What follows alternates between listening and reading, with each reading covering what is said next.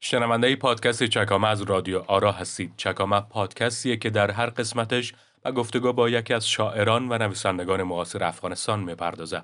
همچنان یکی از شاعران مطرح جهان به معرفی می‌گیره. ما را می‌تونید از طریق تمامی ابهای پادگیر، کانال تلگرامی رادیو آرا و همچنان صفحه اینستاگرام رادیو آرا بشنوید.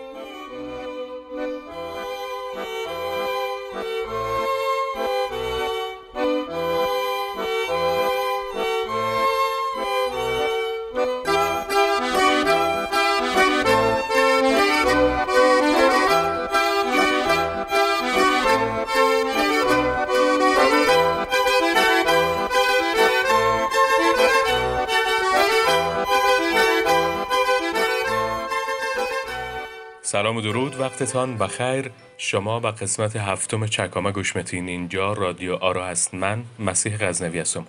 بسیار بسیار خوشحال هستم که همراه ما هستید.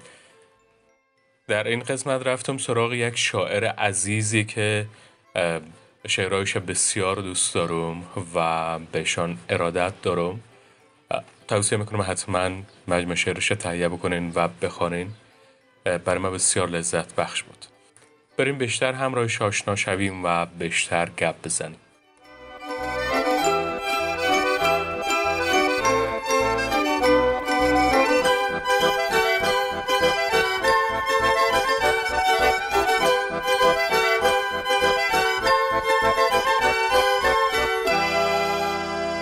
امان مرزایی متولد 1364 در مشهد اصالتا از ولایت بلخ است. و از نوجوانی حدود 14 سالگی شعر نوشتن را آغاز کرده اما به صورت جدی از سال 1383 شروع به نوشتن کرده. از او دو کتاب به های گیاه سخته در سال 85 و خشخاش ها در سال 96 به چاپ رسیده است. درود امان مرزایی عزیز امیدوار هستم که حالتان خوب باشد بسیار بسیار خوش آمدین به رادیو را تشکر از اینکه دعوت ما را پذیرفتیم سلام و عرض ادب. منم خیلی خوشحالم خدمت شما و مخاطبین شما هستم. امیدوارم که گفتگوی خوبی داشته باشیم. بسیار تشکر زنده باشید.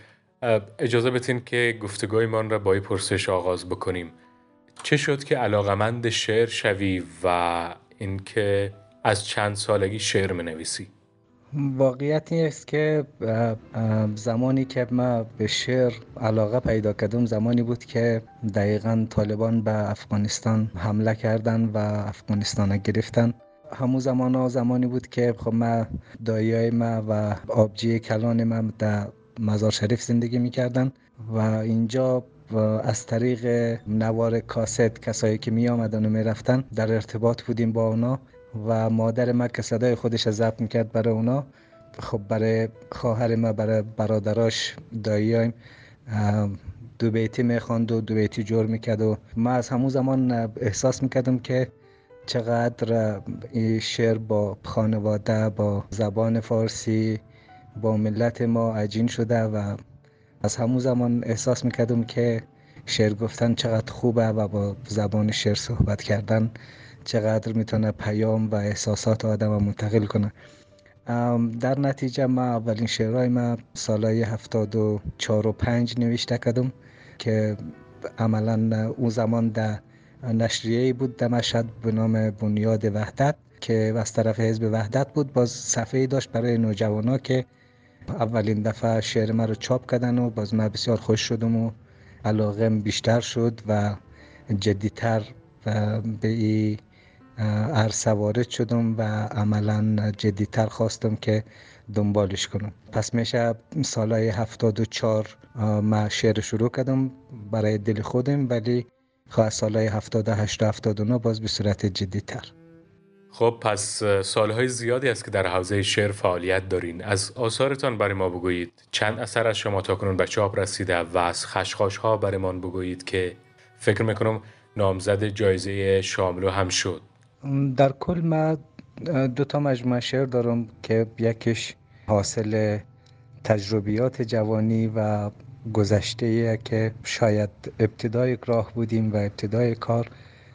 و تلاش بر این بود که ما با او کتاب سیر حرکتی خودم مورد نقد قرار بدم که کتاب در سن 19 سالگی ما چاپ شد و به نام گیاه سوخته توسط انتشارات همیاران جوان که او زمان در مسابقات خارزمی دانش آموزی شرکت دادیم و عملا منتظری بودیم که از طریق او کتاب بتونیم وارد دانشگاه شویم. ولی خب برای اتباع افغانی و اتباع افغانستان جشنواره های محدودی داشتند که محدودیت داشت جشنواره خارزمی و گفتند که بهتر است که ما مثلا شما را شرکت ندیم.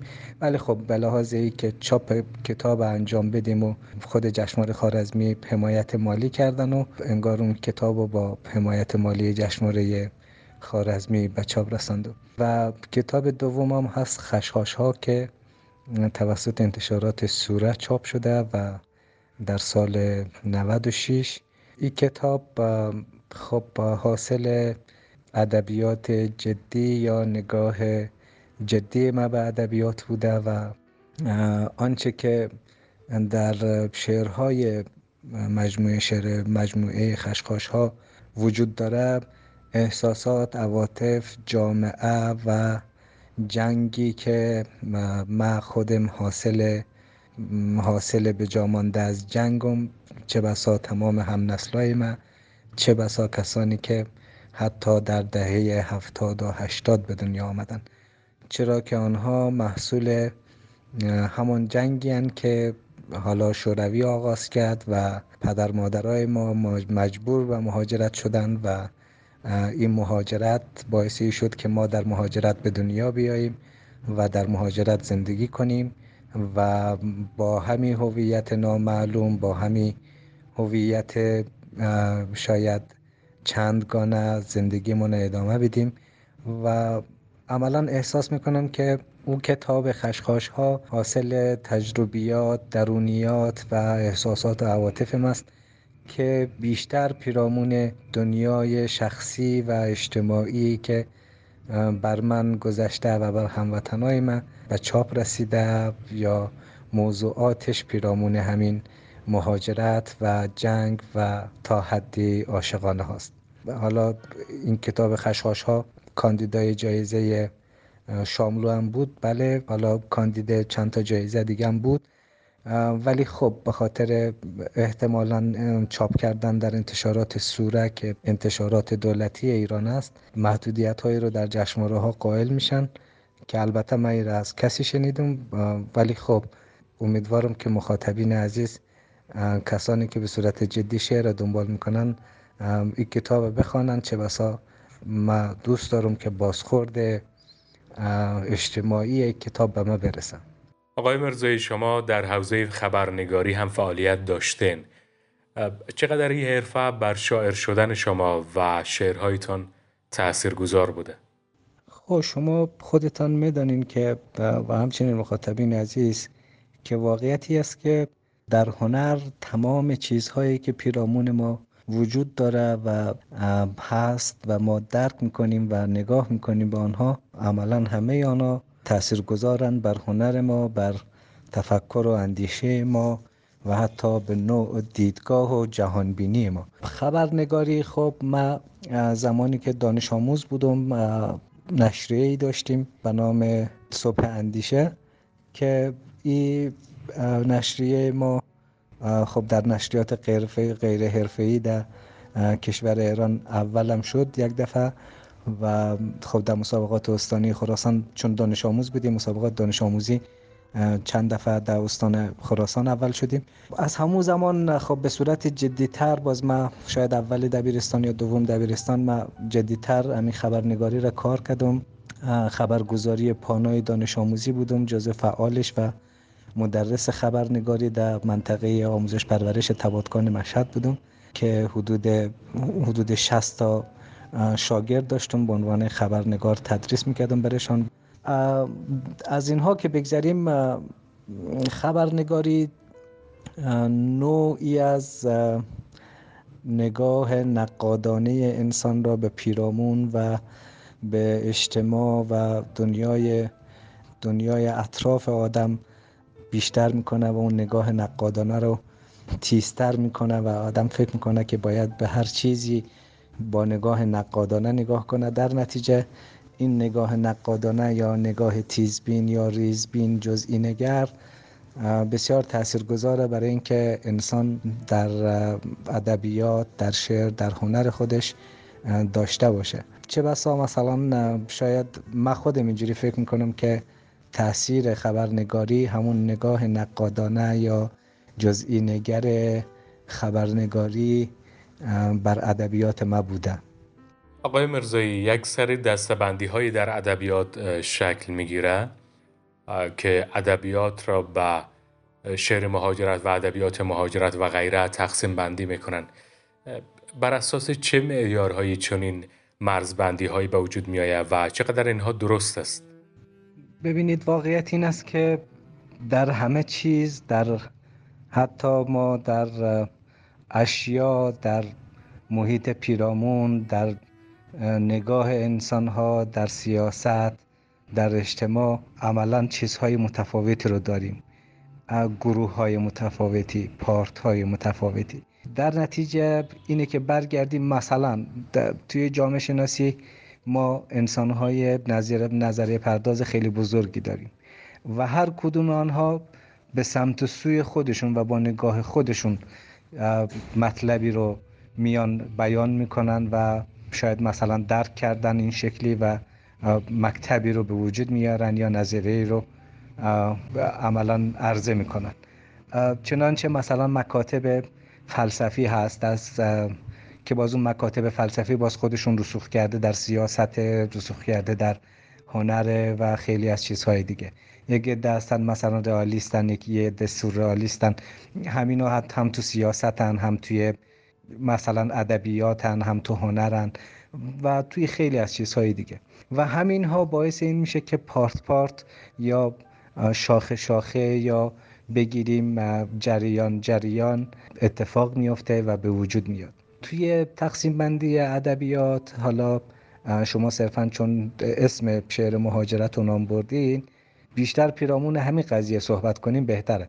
به نظر من مثلا شما ببینید واقعیتی است که ادبیات ما خب بعد از سالها خاموشی که در افغانستان وجود داشته و خیلی به صورت خیلی کمرنگ زندگی می‌کرده ادبیات و خب مثلا اون ادبیاتی که بیشتر در خدمت سیاست بوده به خصوص قبل از قبل از انقلاب یا به گفته قبل از حمله شوروی و چه بعد از حمله شوروی. عملا آدم حس می‌کنه که توی این اتفاقات اون چیزی که وجود داره ادبیات کمرنگ ما در افغانستان بوده و بعدش که سیل مهاجرین به کشورهای همسایه و جاهای دیگه گسیل پیدا می‌کنه و بیشترشان حالا به خصوص در ایران ساکن میشن و اینجا ادبیات جدی رو دنبال می‌کنن به نام مثلا ادبیات مقاومت رو شکل میدن که باز بعدترها حالا ما میگیم ادبیات مهاجرت نامش میمونیم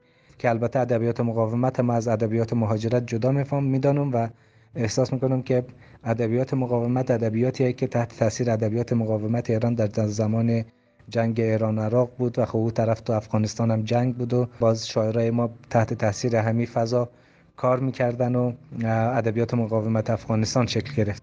خب از اینها که بگذریم باز ادبیات مهاجرت شاخصه ای داره که شاخصه هایی داره که عملا باید جدا بشه از بقیه ادبیات. چرا که ادبیاتی که در, در کشور میزبان یعنی در کشور خود کسی که شاعر است مثلا در کشور افغانستان نسروده و او را در مهاجرت سروده و اویی که مضمونی اون مضمون هایی که در اون شعر وجود داره تفکراتی که در اون شعر وجود داره و تمام کلماتی که وجود داره حاصل همون مهاجرت است. یعنی حاصل نگاه شاید مثلا چندگانه شاعر نسبت به پیرامون و اطرافش نسبت به سیاست نسبت به چندگانگی هویتیش نسبت به همه چیزهایی که در دنیای او وجود داره.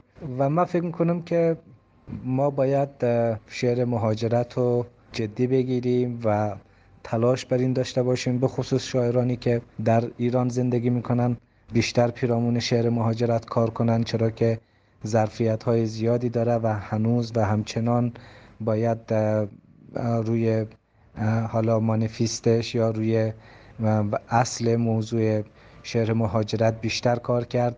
باید شاخص سازی کرد برای شعر مهاجرت و خیلی از مسائل دیگه ولی من کلیتش میگم که عملا شعر مهاجرت شعری است که شاخصه های خودش داره کارکردهای خاص خودش داره و یک جریان قدرتمند در ادبیات افغانستان و چه بسا در ادبیات زبان فارسی است.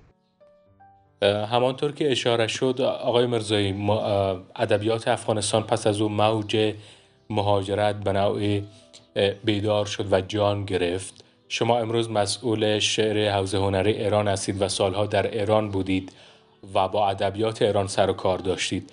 چقدر ادبیات افغانستان و مخصوصا شعر وامدار ادبیات ایران است و همانطور که اشاره کردید که شعر مقاومت افغانستان تحت تاثیر شعر مقاومت ایران قرار گرفته بود. یک سری از واقعیت ها رو نمیشه کتمان کرد و باید اونا رو اعتراف کنیم که ایران در قبال زبان ادبیات فارسی پیشرفت های چشمگیری داشته از جمله دکترین زبان فارسی و دکترین ادبیاتی که دارن. حالا بیشتر شاخص های زبان فارسی کارهای تحقیقاتی که انجام دادن همه و همه اینا نشان میده که ایران توجه ویژه به ادبیات فارسی داشته و پیشرفت خیلی زیادی داشته شاعران بسیار بزرگی داشته و تاثیراتش هم بر ادبیات افغانستان چشمگیر بوده.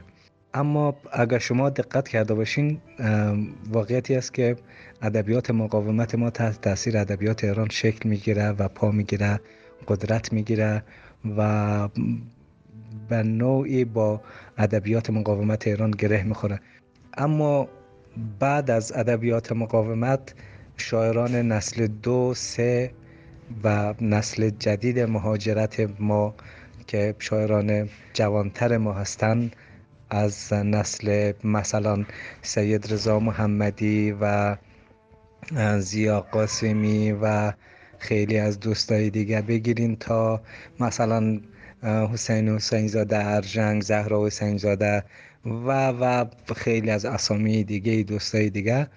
اینها کسانی بودند که ادبیات افغانستان را یا ادبیات مهاجرت را در ایران نمایش دادن و با باز بعدترهاش کسایی مثل الیاس علوی غلام رضا ابراهیمی خانم دکتم حسینی و خیلی از دوستای دیگه کسایی بودن که ادبیات ادبیاتشان ادبیاتی بوده که شاعرای ایرانی را تحت تاثیر قرار داده و خیلی از شاعران نسل امروز ما هستند که از همین دوستا از همین شاعرای افغانی ما عملا تبعیت می‌کنن و به نوعی سعی می‌کنن که با شکل نوشتار و فضا و ساخت شعرهای بچه های افغانستان بنویسن چرا که الان لاقل من می‌تونم که ادعا کنیم که شاعران معاصر ما بسیار تأثیر گذارن بر شاعران فارسی زبان هم تاجیکستان هم ایران. البته که همیشه اتفاقات دو سویه بوده گذار و تاثیر پذیر بوده ادبیات هنر و هر چیزی که ما با انسانهای دیگه در ارتباط بودیم ارتباط داریم و خواهیم داشت. اما ادبیات قالب قبلا شاید تاثیر ایران بیشتر بر ادبیات افغانستان تاجیکستان بوده. ولی الان ما می‌تونم بگم که ادبیات افغانستان برابری می‌کنه و چه بسا در خیلی از جاها شاعران ما تاثیرگذار بودن بر شاعران زبان فارسی.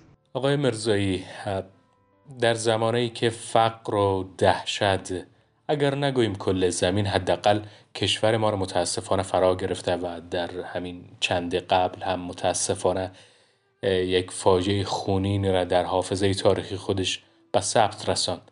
در چنین یک زمانه شعر چه ارزشی می‌تونه داشته باشه و رسالت شعر چیست؟ متاسفانه دنیای جامعه سومی ما و تمام آدم هایی که در این خاور مرکزی یا خاور دور زندگی می‌کنیم به همین شکل است. متاسفانه فقر بیثباتی ناامنی جزو لاینفک زندگی ما انسان ها شده و کارش هم نمی‌تونیم بکنیم. اما چیزی که مشخصه ایه که ادبیات رسالت روشنگری بیداری و آرامش را برای مخاطبین یا برای انسانهای جامعه خودش داره. گاهی باید ادبیات مردم بیدار کنه به سمت انقلابی شدن. گاهی باید آنها را بخوابانه و به آنها آرامش بده که از مشکلات و مصائب بگذرند و گاهی هم باید آنها را بشورانه برای علیه نظام فاسد. گاهی باید کارهایی بکنن در ادبیات. اما آن چیزی که مشخصه و آن چیزی که از گذشته تا الان مانده حفظ همین رویه تاریخی که در ادبیات ما می‌تونه اتفاق بیفته و تمام این اتفاقات و این تمام مشکلات و مصائب مردم به صورت مکتوب حفظ کنه و برای آیندگان نگه داره.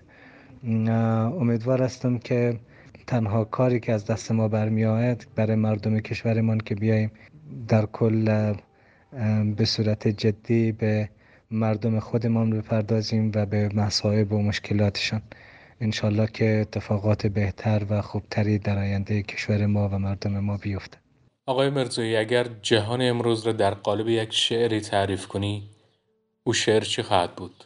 والا شاید اولین چیزی که به ذهن من می‌رسه تک بیت هایی است از حافظ که شاید مثلا حال و هوای ما را داشته باشه. اون بیتی که در غزل اول حافظم در دیوان حافظم هست که میگه شب تاریک و بیم موج و گردابی چنین هایل.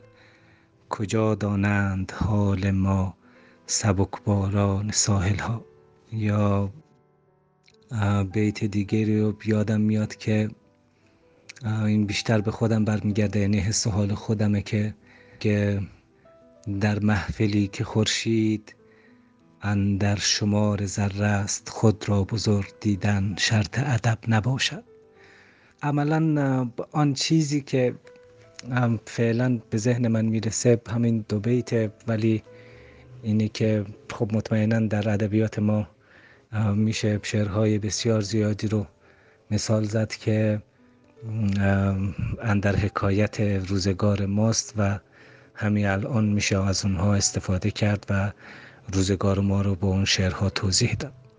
همانطور که می‌دانید متاسفانه سرانه مطالعه در بین ما افغانستانی ها بسیار پایین است. ما در پادکست چکامت تلاش داریم تا با معرفی کتاب و ترویج فرهنگ کتابخانی کمک بکنیم. شما در این زمینه چه گفتنی و توصیه‌ای دارید و چه کتابی را برای ما معرفی می‌کنید؟ خب متاسفانه برمیگرده به فرهنگ جامعه ما و کشور ما که سرانه مطالعه آمده پایین. البته که باید این فرهنگ رو نشد گرفته از عرف جامعه یعنی فضای اقتصادی سیاسی و مشکلات اجتماعی جامعه ما بازخوردش در همه چیزا نشان میده دیگه باید اینا رو درک کنیم که فعلا شرایط ما شرایطی نیست که بخوایم انتظاری رو داشته باشیم که مردم ما کتاب بخرن و کتاب بخوانند چرا که دقدقه های بزرگتری در زندگی خودشان دارن. اما ما توصیه شاید توصیه کوچکترین فرد ای جامعه فرد کوچکترین عضو جامعه همیه که کتاب خواندن هر کتابی که باشه مهم نیست. مهم کتاب خواندن مطمئن باشین که دو کتاب شاید وقتتان مثلا یک روز بگیره اما ممکنه یک صفحش به دردتان بخوره و به کار بیایه. من خودم کتاب را معرفی می‌کنم به نام نوشته بر دریا از میراث عرفانی ابوالحسن خرقانی که دکتر محمد رضا شفیع کتکنی نوشته و بسیار کتاب خوبیه. خیلی من نمی‌فهمم شاید مثلا من این رقم هستم ولی پیشنهاد میدم که هر کسی که صدای من میشنوه کتاب بخوانه بسیار آرامش بخشه بسیار می‌تونه بهشان کمک کنه به لحاظ روانی که بتونن راحت تر با دنیای اطراف خودشان با زندگی خودشان کنار بیاین و زندگیشان بچرخانن. یک یک قسمتی که ما خودم شعر می‌دانم در همین کتاب هست از ابوالحسن خرقانی که از عرفای بزرگ خراسان محسوب میشه. میگه بر همه چیزی کتابت بود مگر بر آب و اگر گذر کنی بر دریا از خون خیش بر آب کتابت کن تا آن کس پی تو درآید. داند که عاشقان و مستان و سوختگان رفتند. منظور این که میگه هر انسان باید طوری باشه که باید از خون خودش طوری برای مردم خودش زندگی کنه طوری برای به مردم کمک کنه طوری زندگی کنه که وقتی رفت همه مردم بگن که او یک عاشق بود که رفت او یک مست بود که رفت او یک سوخته بود که رفت. یعنی همه صفت های یک رند و یک انسان سینه سوخته رو داشته باشه. و امیدوارم که جامعه ما کم کم به سمت آسایش و راحتی پیش بره. آقای امان مرزایی عزیز بسیار بسیار لذت بردم از همکلامی با شما. سپاسگزارم که وقت گذاشتید. اگر گفتنی دارید مشنویم و اگر نه کدیتان خداحافظی می‌کنیم. تشکر می‌کنم از شما آقای غزنوی عزیز همچنین از مخاطبین عزیز که تحمل کردن و صدای مرا گوش دادن. امیدوار هستم که سلامتی باشه برای همه و این روزهای سخت و دشوار را طی کنیم و انشالله که روزهای آینده روزهای بهتر و خوشتری باشه برای جامعه ما و برای ملت ما. خدا یار نگهدارتون.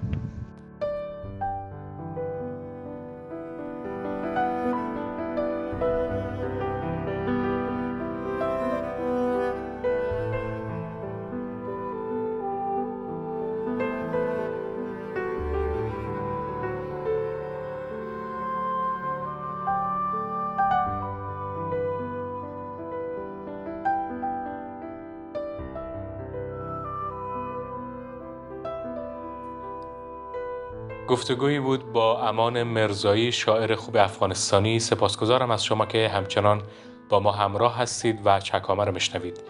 خب بریم صدای دوستان را بشنویم که برای ما کتاب معرفی کردن. شما هم می‌تونید کتاب های مورد علاقه تان و کتاب هایی که در زندگیتان تأثیر گذار بوده در قالب وایس برای ما معرفی بکنید تا مستقیما صدایتان را در اینجا پخش بکنیم.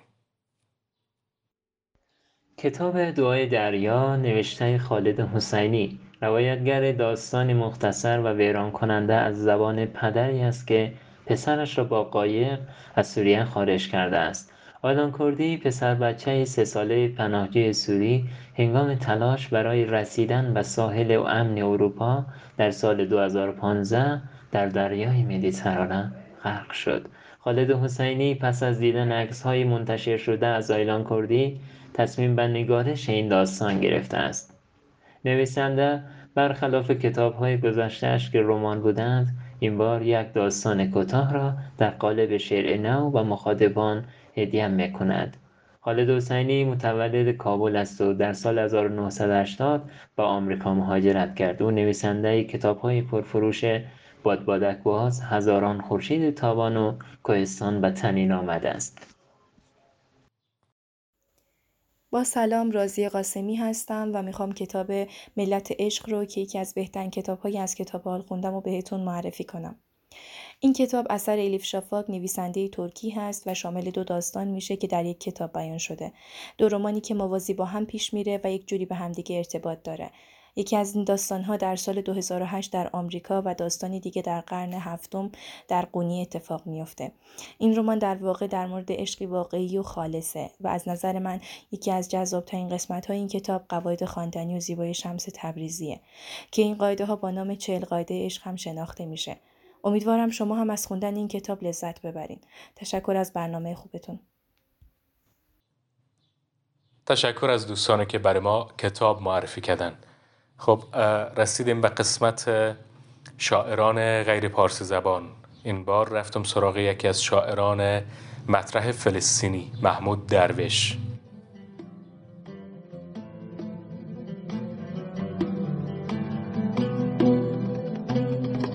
بكوب الشراب المرصع باللازورد انتظرها. على بركة الماء حول المساء وزهر الكولونيا انتظرها بصبر الحصان المعدي لمنحدرات الجبال انتظرها بذوق الأمير الرفيع البديع انتظرها بسبع وسائد محشوة بالسحاب الخفيف انتظرها. بنار البخور النسائي ملء المكان انتظرها برائحة الصندل الذكرية حول ظهور الخيول انتظرها ولا تتعجل فإن أقبلت بعد موعدها فانتظرها. وإن أقبلت قبل موعدها فانتظرها. ولا تجفل الطير فوق جدائلها وانتظرها لتجلس مرتاحة كالحديقة في أوج زينتها. وانتظرها لكي تتنفس هذا الهواء الغريب. محمود دروش در 13 مارس 1941 در روستای بروه در شرق شهر عکا در فلسطین به دنیا آمد. بروه همان روستایی است که ناصر خسرو نیز از آنجا عبور کرده و می نویسد به ده رسیدم که آن را بروه می گفتند. در آنجا مقبره عیش و شمعون علیه السلام را زیارت کردم.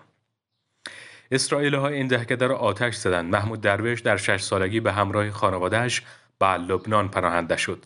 سرانجام پس از مقاومت های بسیار ساکنان منطقه دهکده بروه از دست اسرائیلی ها خارج شد و هنگامی که اهالی دوباره به آن وارد شدند همه چیز در آن نابود شده بود.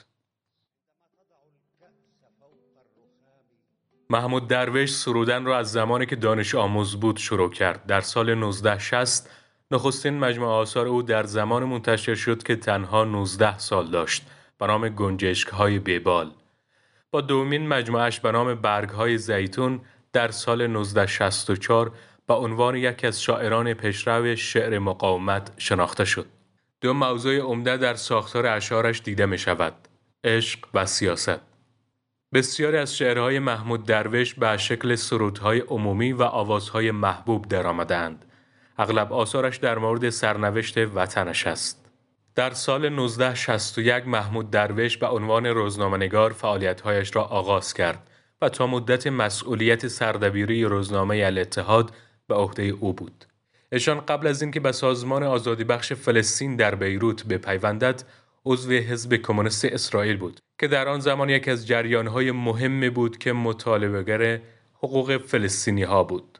در سال 1970 او به مسکو سفر کرد. سپس در سال 1971 به قاهره رفت و برای روزنامه الهرام کار کرد. در همین سال وی به بیروت عزیمت کرد تا برای جنبش فتح کار کند. او برای مدتی به عنوان سردبیر مجله ماهانه شئون فلسطینیه مشغول به کار بود. درویش همچنین رئیس اتحادیه نویسندگان فلسطینی و بنیانگذار یکی از مهمترین فصل نامه های ادبی و مدرن جهان عرب به نام کرمل بود. محمود درویش همراه با ژاک دردا پیر و پارلمان بین المللی نویسندگان را تأسیس کرد. وی به عنوان مدیر در مرکز پژوهش‌های سازمان آزادی بخش فلسطین به عضویت این سازمان درآمد. وقتی اسرائیل در سال 1982 به لبنان یورش برد و جنبش فتح مرکز فرماندهیش را از آنجا انتقال داد، محمود درویش به قبرس نقل مکان کرد. با شروع جنگ لبنان در 1982 درویش شعرهای سیاسی قادسیه بیروت را نوشت. محمود درویش به عنوان سردبیر ماهنامه انجمن آزادی فلسطین و گرداننده مرکز تحقیقات فلسطین فعالیت می‌کرد. او در سال 1987 به عضویت کمیته اجرایی سازمان آزادی بخش فلسطین درآمد. در سال 1988 مانیفستی را به نام اعلامیه استقلال مردم فلسطین منتشر کرد. در سال 1993 بعد از توافقنامه اسلو درویش از کمیته اجرایی سازمان آزادی بخش فلسطین استعفا داد. از جمله جایزه هایی که محمود درویش برنده شد عبارت است از جایزه ابن سینا، جایزه صلح لنین، جایزه لوتوس از انجمن نویسندگان آفریقا آسیایی، جایزه هنرهای حماسی فرانس و مدال آثار ادبی و جایزه آزادی فرهنگی از بنیاد لبنان و جایزه صلح استالین شوروی سابق و جایزه نازم حکمت. سرانجام محمود درویش در اوت 2008 در پی عمل جراحی قلب در تگزاس آمریکا درگذشت.